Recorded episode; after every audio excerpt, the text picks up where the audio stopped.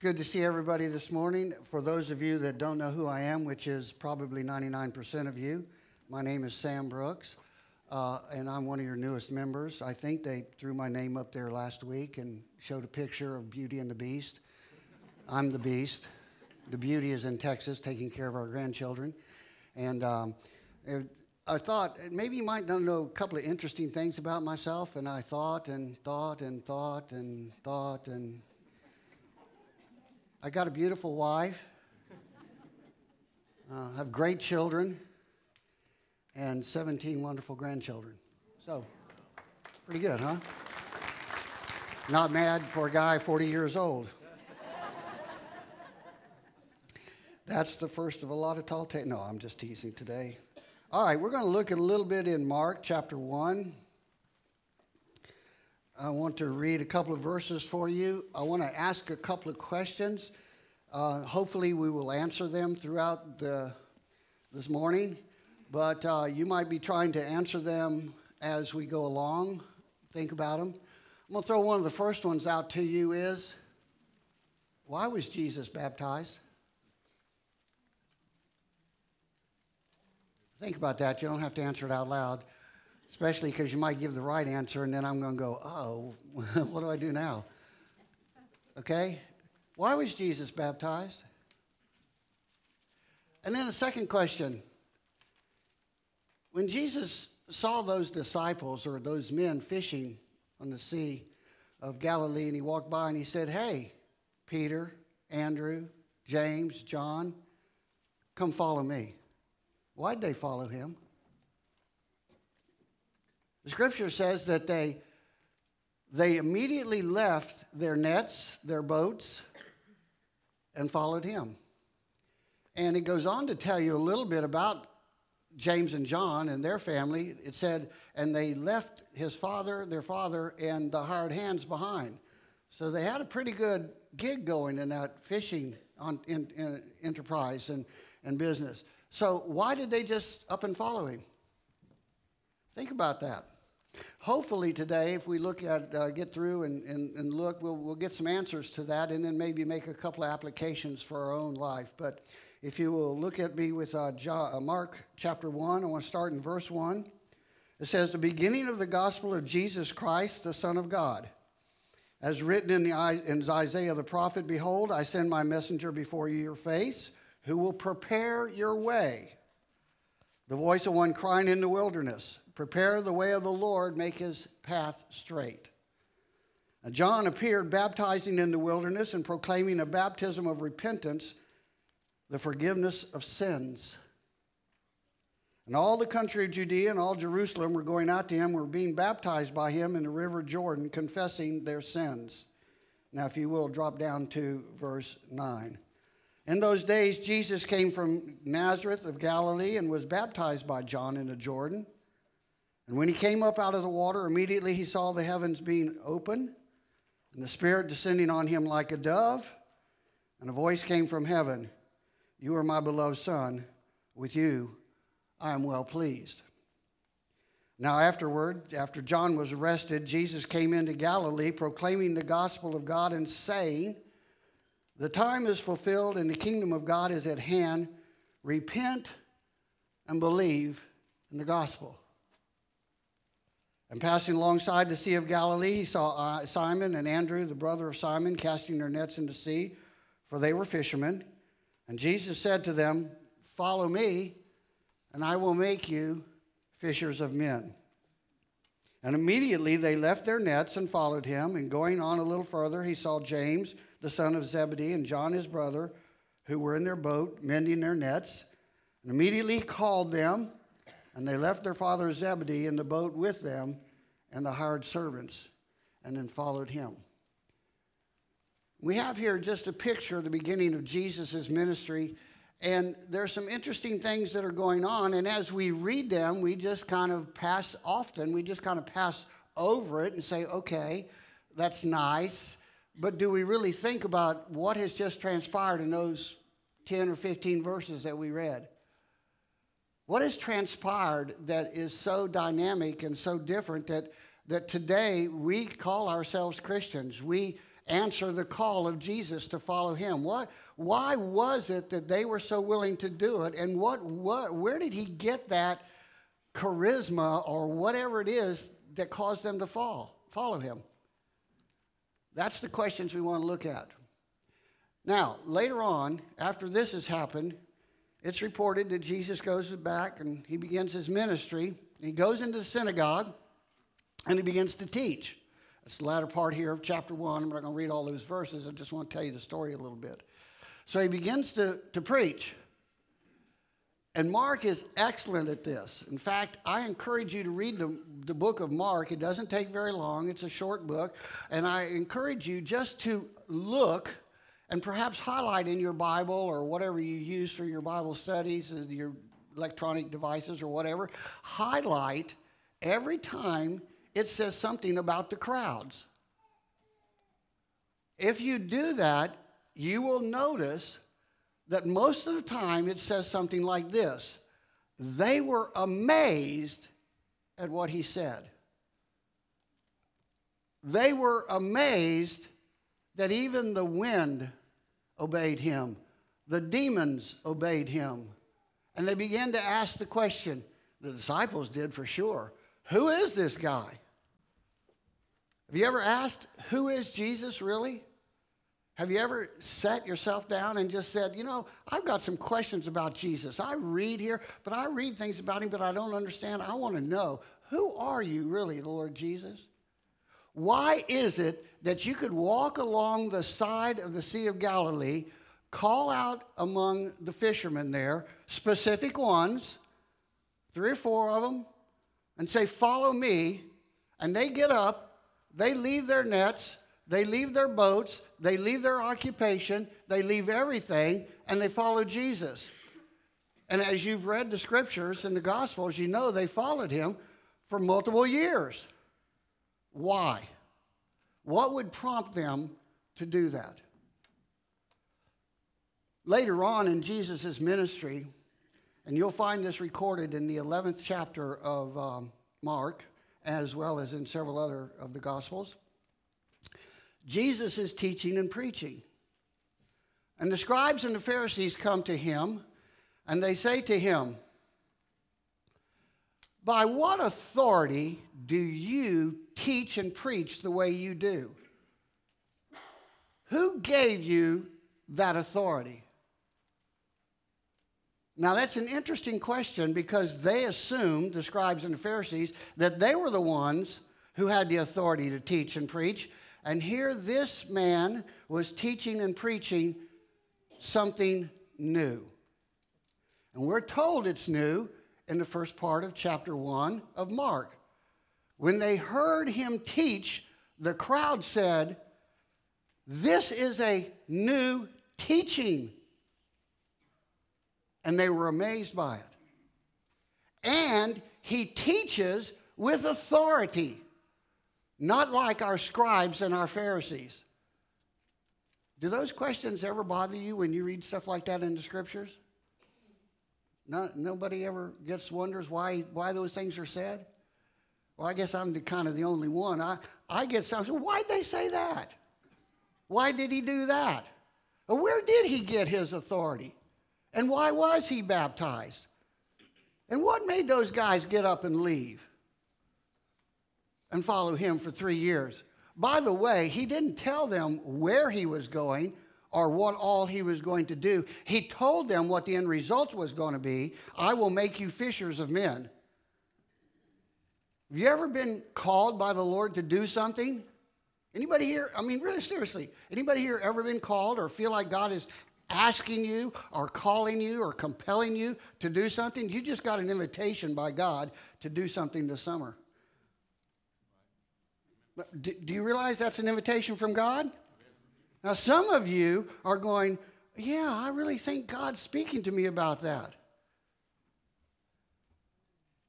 Have you ever? Somebody raise their hand, please. It's okay when I'm up here. I don't know what Pastor Joel likes, but when I'm up here, I kind of like it if you say, "Yeah, I understand where you're going." If not, let's go home because I, I, this sermon is for me. Okay, I, I share it with you because I like you to enter into my sufferings. Okay, I share it with you because I've learned things, and usually it's through the tough end. I don't usually, I mean, I learn things on the mountaintop too, but they're hammered into my life when it's down in the valley. Are you, anybody here can say amen to that? Amen. Oh, thank you. Hallelujah. All right. No. okay.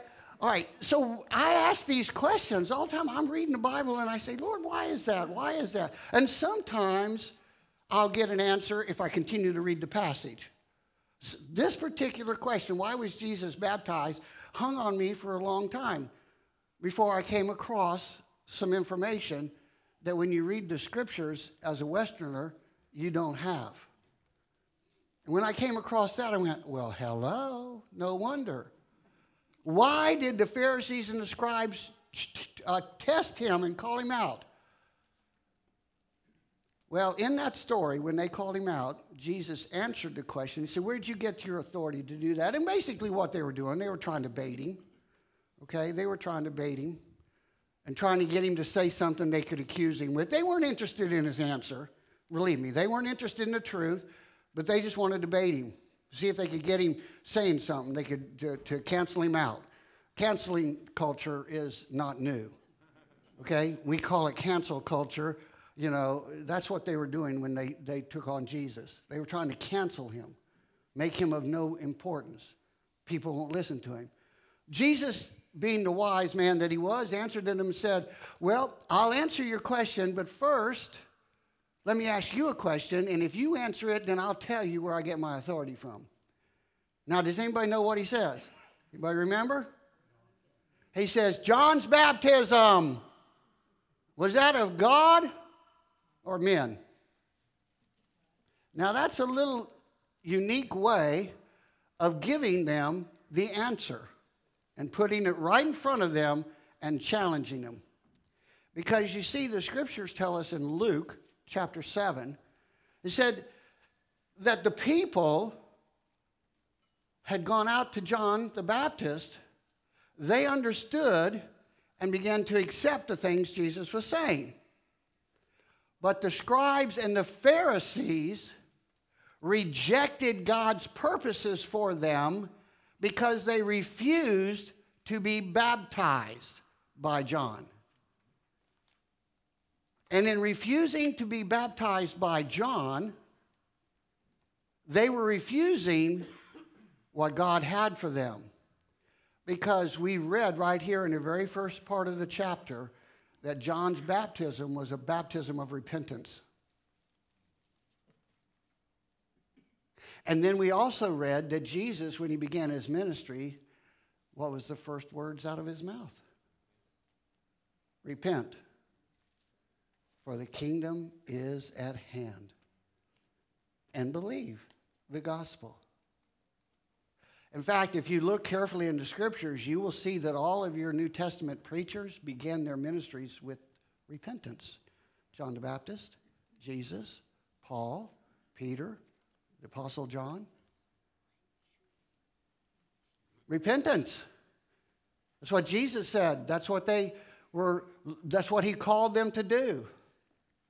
But his baptism was the source of something special. There's a Hebrew word called shmika.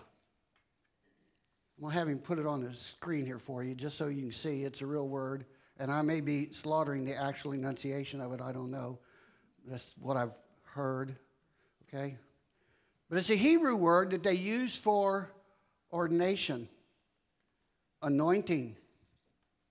You see illustrations of it in the Old Testament. I mean, in, yeah, in the Old Testament, where you see Moses um, when he laid his hands on Joshua and he imparted to him his power. You see it also when Moses laid his hands or when God transferred some of the authority that Moses had onto the 70. And you see that. It's the idea of ordaining somebody, giving them the anointing. But it's interesting. The people who anointed Jesus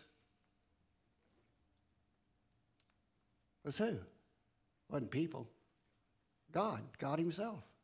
God Himself came down and resided upon Jesus It's as if God put his hand on him, actually in the form of a dove. God came down by the Holy Spirit, resided with Jesus permanently, and then he confirmed it verbally by saying, This is my son in whom I'm well pleased. I am well pleased. This is my son.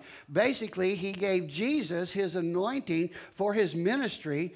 And as a result of a, a, a being anointed like that with Shmika, the Jews understood that their rabbis, only certain rabbis could give new teaching. And they had to be some kind of a special rabbi with special anointing.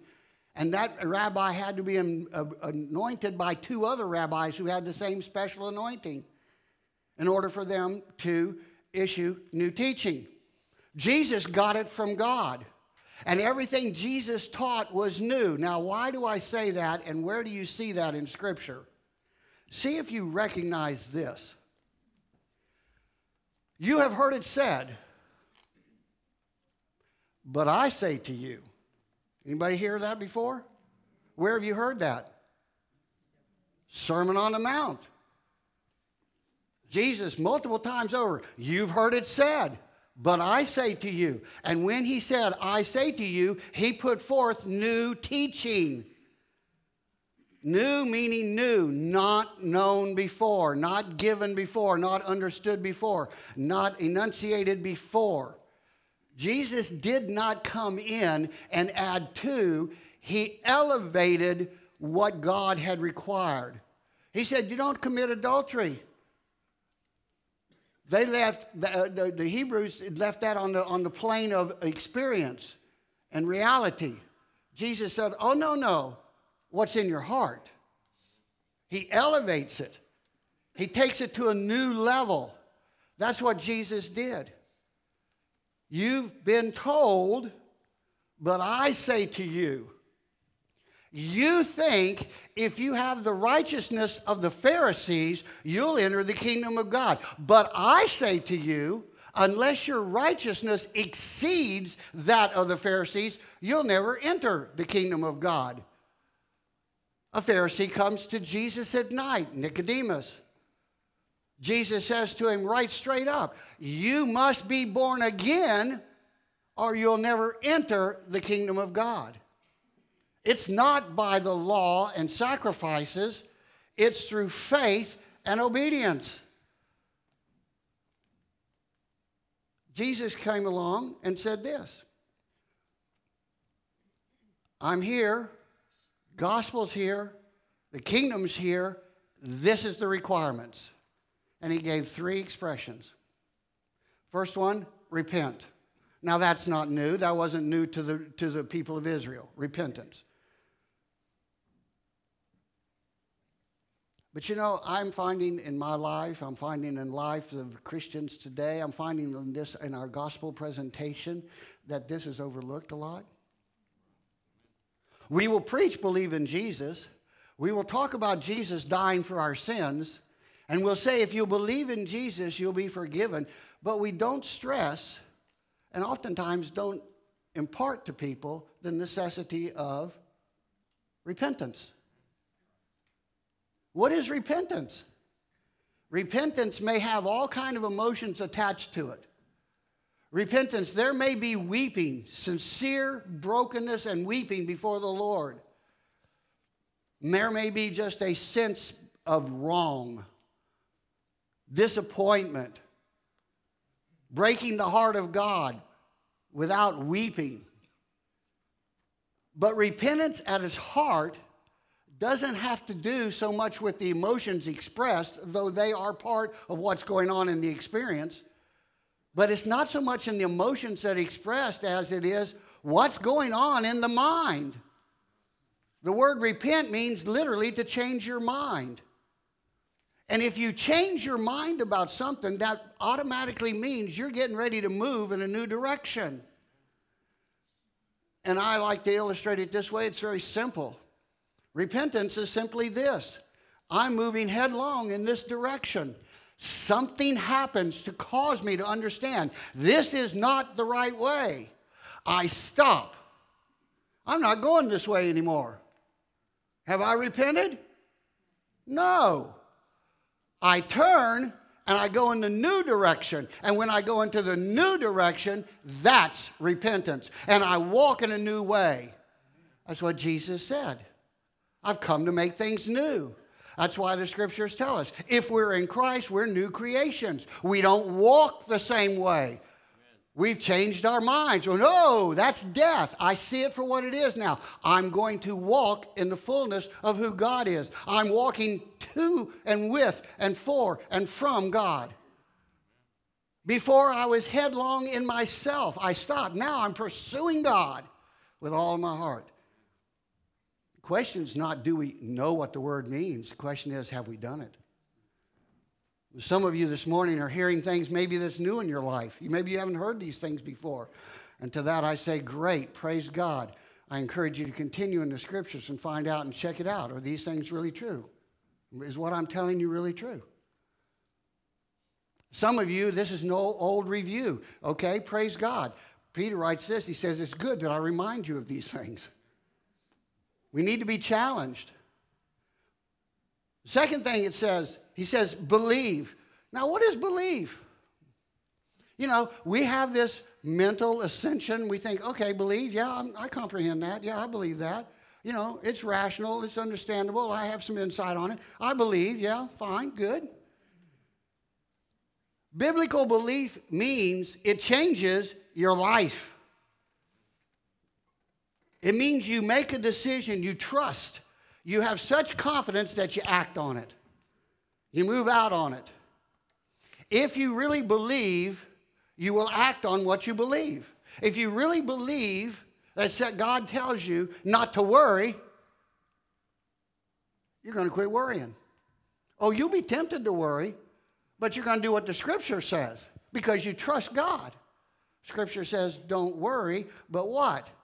Let your concerns and your desires and your needs be manifested and uh, revealed to God, and He will give you peace. So believe. It's an action. If your belief is not causing you to act, I hate saying this because every time I do, I convict myself.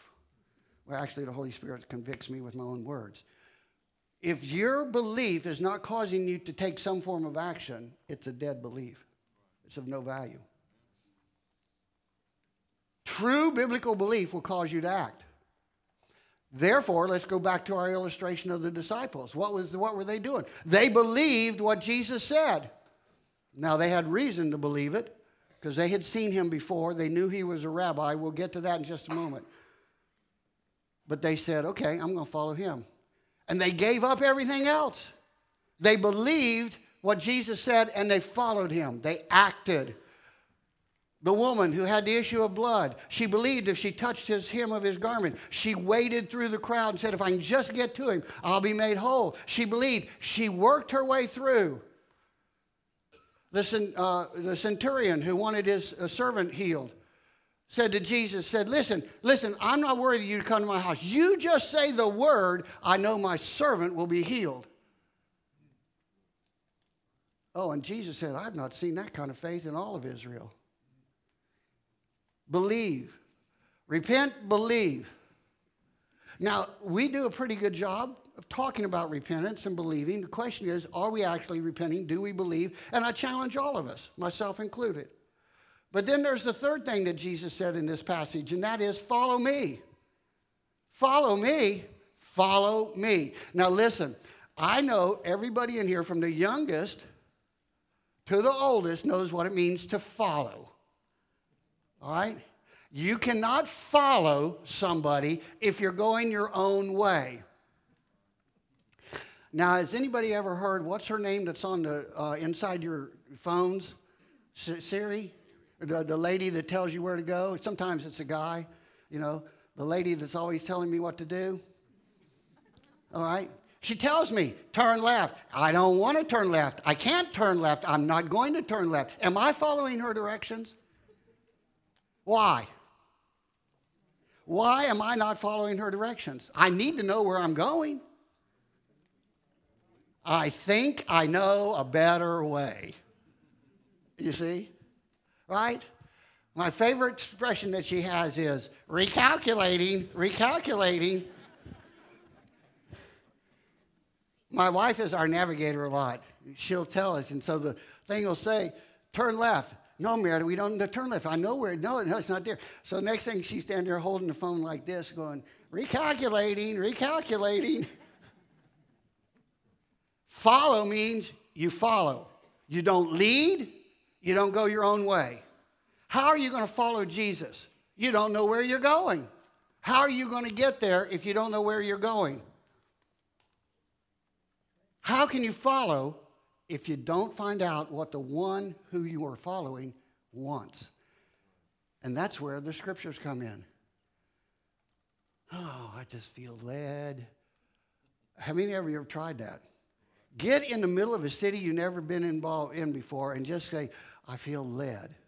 Now, I'm not mocking the fact that the Holy Spirit leads. Definitely, He does. But sometimes we just kind of want to super spiritualize everything. You know, we want it all spiritual and no, no mechanics involved at all. You got a direction right there telling you turn right or turn left, whatever it is, and you're saying, I don't think that's the right way to go. And we end up in a mess. Now, I don't know if anybody out there identifies with this. I do. I get myself in more messes simply because I didn't follow. Jesus says, Follow me. Nobody else, follow me. So now we've established the fact that something special happened to Jesus at his baptism. We've established the fact that he's teaching a new teaching. It's a new covenant. He's bringing a whole new covenant into play. We understand that. We've heard that. We know we've been told that the basic building blocks of this is repent, believe, and follow. Do you know what it means to follow? It means you're going to be a disciple of the one you're following. The disciples, first century, understood this. Rabbis had their students. Their students were their disciples. And the purpose of the disciple was to follow the rabbi. Where he went, you went. What he did, you did. If he stopped and ate, you stopped and ate. If he stopped and visited, you were standing right there with him. Whatever your, your rabbi was doing, you were right there with him. You were watching him, you were doing it.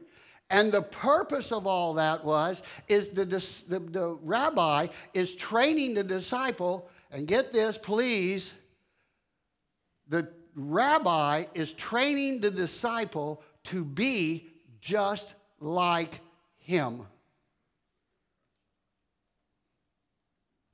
Now, the disciple doesn't understand all of this. He just knows I'm supposed to follow. He doesn't understand why always that the, the, the, rabbi is doing what he's doing. But the rabbi is doing all of this to teach. Watch Jesus. How Jesus worked with his disciples. First of all, he would tell them something. I don't know about you, but every time I listen to Jesus tell his disciples something, I look at him and I go, Gosh, guys, you're dense. Why didn't you pick that up? Hello?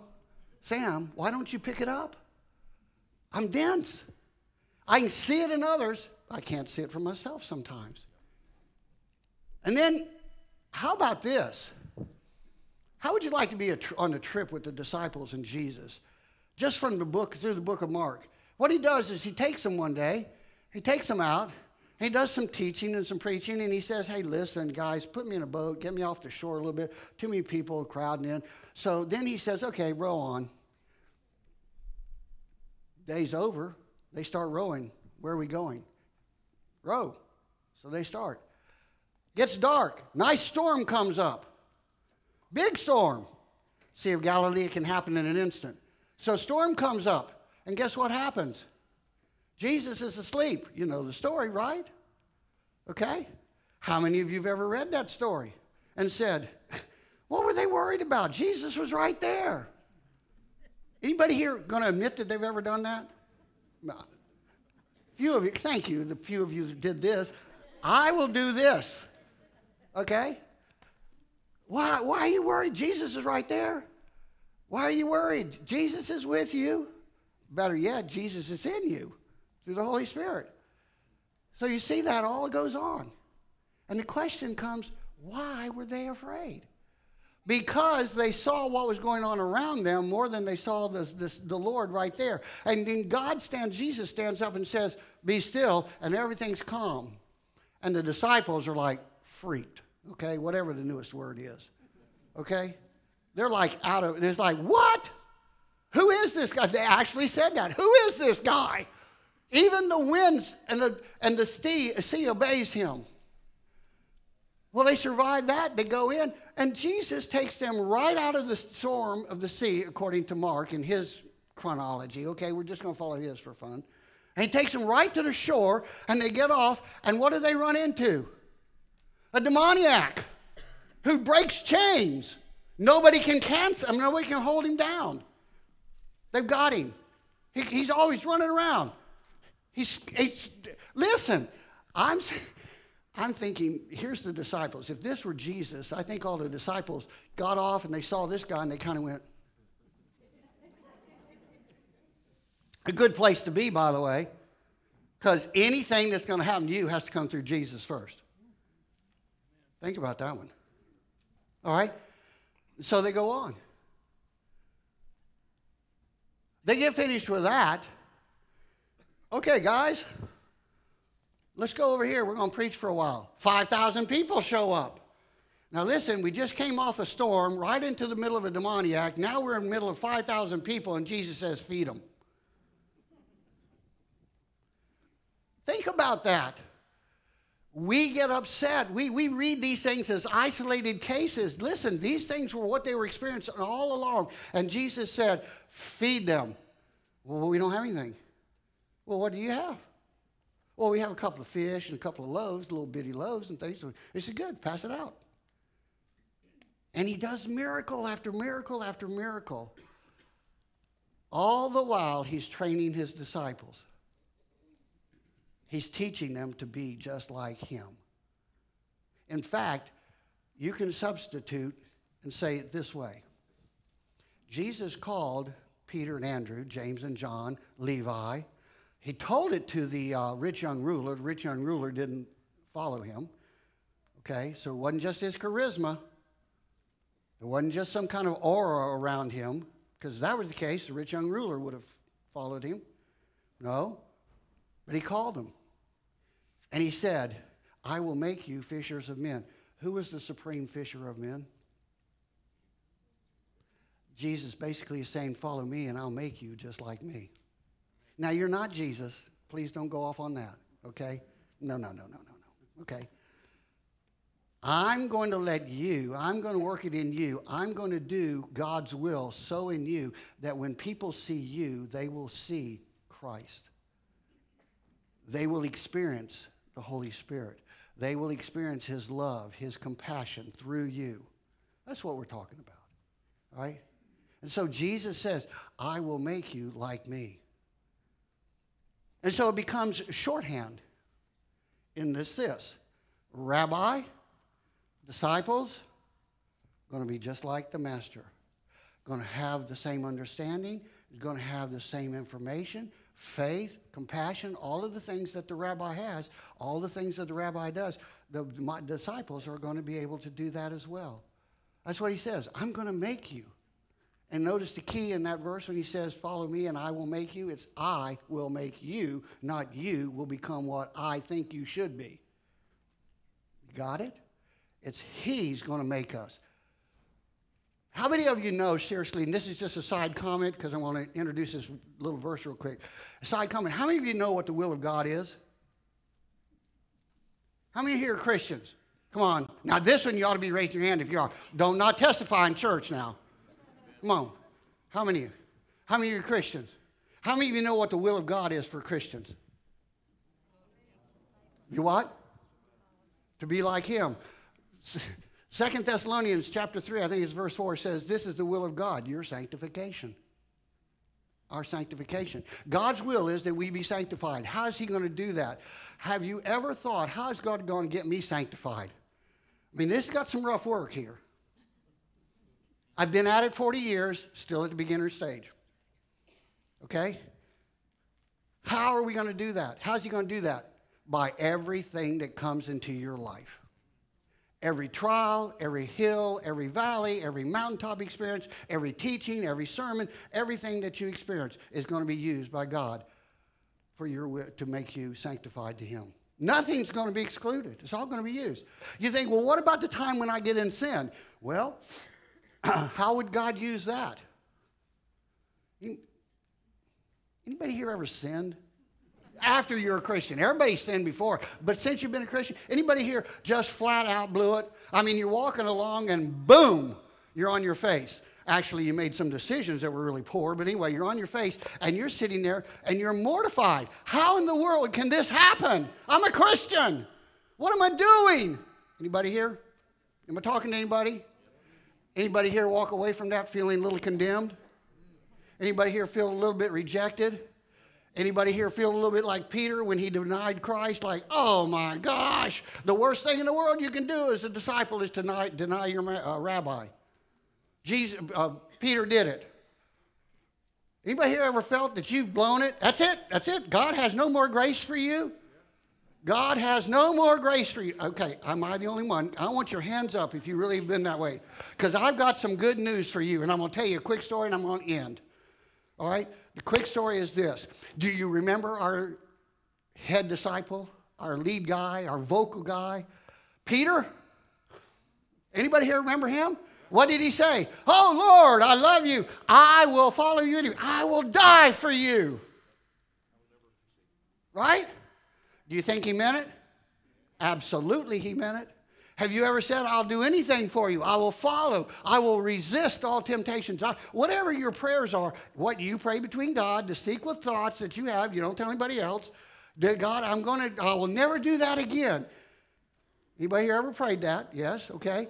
And then all of a sudden, boom, you've done it again, or you've done something as equally heinous as you think God cannot forgive this one. I'm done on this one. It's over. And then Jesus says, Follow me. Follow me. What does follow me mean? I still think you can be like me. That's what he told Peter. He started off at the sea, telling Peter, Follow me. And that, by the way, is why he got out. They got out of the boat, is because they believed. And because they had, for the first time in their life, some rabbi coming along who had some confidence in them. First rabbi who ever accepted them. You see, if they had been accepted by other rabbis, they would have been in some rabbinical school somewhere. But they weren't, so they were out on the sea fishing. They went back to the vocation. You go back to the vocation when you got to the top part of your education and you wanted to be, maybe you wanted to be a rabbi, or maybe you wanted to go learn more about the rabbinical ways or whatever, and you applied to a rabbinical uh, to a rabbi and you got rejected after rejection after rejection. You see, the, the way it was done is the rabbi sat back and the students, the very elite, of course, came to him and said, Rabbi, I want to be one of your followers. And he would grill them mercilessly, mercilessly, okay, whatever the word is, without mercy. He would, without mercy, he would do. And he would see if they really had what it took. Because you see, the rabbi's purpose was I want to make sure I only have disciples who can make me look good. I want to make sure he will hold my yoke. You know what the yoke is, his teaching. He will be a good representative of me, and he will represent my way the best. All right? And so these, if these guys ever did try for rabbinical school, they were rejected. But here comes Rabbi Jesus who does it entirely differently. Jesus said it this way You didn't choose me, I chose you. He comes to you and me and each of us and he says, Follow me. How many of you searched and hunted Jesus down? Ah, I said, come on now, what's your theology here? All right? Uh uh-uh. uh Jesus, the hound of heaven, went after you. And the Holy Spirit worked on you And one day you went, Man, I need a Savior. Where, where, where is He? And you began to say, Where's the Savior? I need some help here. And you were brought to the Lord. But it's the work of the Holy Spirit. He drew you. Jesus went out and sought his disciples. And what he told them, I have confidence that you can be what I've called you to be. Do you hear that today? Do I hear that today? Do we hear that today? Because you are a believer, God has said, I have confidence I can make you be what I want you to be. That ought to clear up a whole lot of issues in our life. Just that one revelation, I know for me, when I finally began to realize it, it cleared up a lot of issues in my life. I want you to be just like me. I have confidence you can do it. And so you are inspired and you get up and you run the race and you're running well. And then something happens, some temptation, some thought, some idea, some past background or something like that comes in, and in some manner or form, it gets you, and you are tumbling down on your face that quickly, and you're going, oh my gosh, that's it. It's over. And God is in the background saying, yep, that was pretty bad. And you need to understand that's horrible. That is not me. We need to understand sin.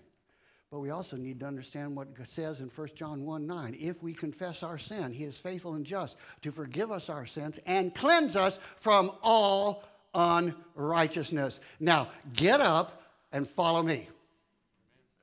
Oh, and by the way, remember the story on the sea when they had the fire and the guy, Peter said, I'm going fishing. I've blown it. I'm going back to my old ways. I've blown it. And so they're out fishing. They don't catch anything. God calls them and come in. They, Jesus, Peter realizes it's Jesus. He comes running in. Finally, they all gather around this, the fire and they're eating. And Jesus looks at him and says, Peter, you love me? I mean, that's like a dagger. Ugh, you love me? Of course I love you, Lord. Come on, Jesus. You know I love you. Peter, you love me? Lord, come on, man. You know I love you. Third time, Peter, do you love me? Yes, Lord. I love you. You know I do. I really do. Come on, man. And it's just painful for Peter until he hears these words Follow me. Oh, by the way, don't worry about what other people are doing. You just follow me. Now, if there's anybody out here that really, when you say, I fall, I've blown it, and you thought it's kind of the end of your thing, believe me, I can raise my hand a couple of times on those. You know, hold them up, almost shout hallelujah, not from a good way, but just from, yeah, you're right, this is me. Okay? And Jesus says, I still think you can follow me. How do you do it? Repent. That means confess. Believe that I will forgive you, that I'm still in you, I still love you, I still have a purpose for you, I can still use you. Believe, believe, believe. Put it into action. Believe it enough that you get up. Let me tell you something. I, will, I would never be able to stand up here and teach or preach if I didn't believe that. Because there are so many times the enemy, myself, my own flesh, wants to just trip me up, and usually right before Sunday morning. Okay? And a lot of times it works so that I just want to close the Bible, close my bag, pull covers over my head, and say, you know, I think if I just don't show up, maybe they'll find somebody else. There's got to be somebody there that's instant in season and out of season. God says, no, I still think you can be like me. Repent, believe, and follow. Let's pray. Father, I don't know the hearts of people. You do. I don't know where people are. I just ask that you would take and seal what they need to hear, whatever anybody needs to hear this morning, Father. If they need to hear, repent, to come to you, to trust you like Peter and them, the very beginning, calling them out of their wherever they are, whatever they're doing, to follow you. We ask, Father, that you'd seal it to their hearts. And, and, and Father, just give them the, the faith to go on. Father, there may be some here today that are wrestling, and just know that what I need to do is repent I pray, Father, you give them repentance. And I pray, Father, there are those that maybe today just feel like they've been washed out, they've been excluded. Father, whatever the circumstances, it doesn't matter. That's between you and them. But the point is, for whatever reasons, they feel like they've, they've lost it. Father, I pray they would hear you by the Holy Spirit say, Follow me. I still think you can be what I want you to be. Father, we commit it to you in Jesus' name. Amen.